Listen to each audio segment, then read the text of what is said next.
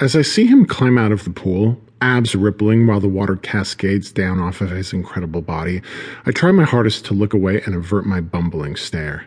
Is it him? My friend Jonah asks me, glancing over the top of his sunglasses. I don't know, I reply, honestly not quite sure. The thing is, it looks exactly like him. Tall, with tan skin and broad shoulders, a little crooked to the right, and a vast empire of agriculture through the middle. But if this is the case, and we finally are staring at the shirtless form of the hot and sexy state of California, then why is he here on the East Coast? Go talk to him, Jonah urges me, elbowing me in the side as we watch from the pool bar. I don't think it's him, I say. What would he be doing all the way over here in Miami? Jonah shrugs. Taking a vacation? I don't see why not. Everybody has to get out of town sometime. Yeah, but not everyone has Hollywood to run, I tell him. Oh my god, don't look. Here he comes, Jonah says suddenly, trying to get me to avert my eyes, but failing miserably as I instinctively glance upwards and come face to face with the handsome state of California. The striking geographical location smiles wide and sits down at the bar next to us. Avocado Shirley Temple, says the state to the bartender, who immediately gets to work fixing California's drink. The geographical location turns to me and extends a hand. I'm California, he says with a cool and calm tone. Plurk Borden, I tell him. We shake firmly, and then California turns to Jonah, repeating his introduction. I'm going to be honest with you. I came over here to introduce myself because I caught you staring, explains the state.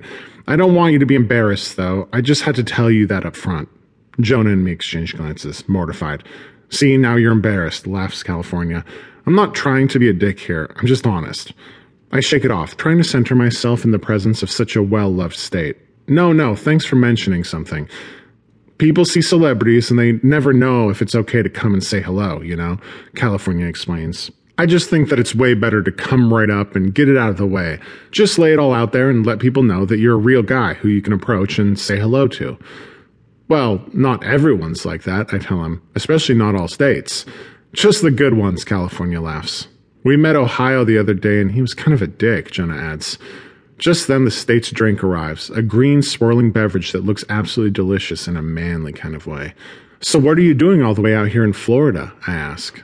The state takes a long sip from his drink, staring out across the pool with a look of quiet contemplation on his face. He seems lost in thought, his mind drifting away to some moment from long, long ago. Just had to get out of town for a while, California tells me. But don't you have, you know, people to take care of? I ask. Where are they all living while you're away? I try not to think about it too much, California tells me. I mean, I'm sure they're okay. They'll figure it out.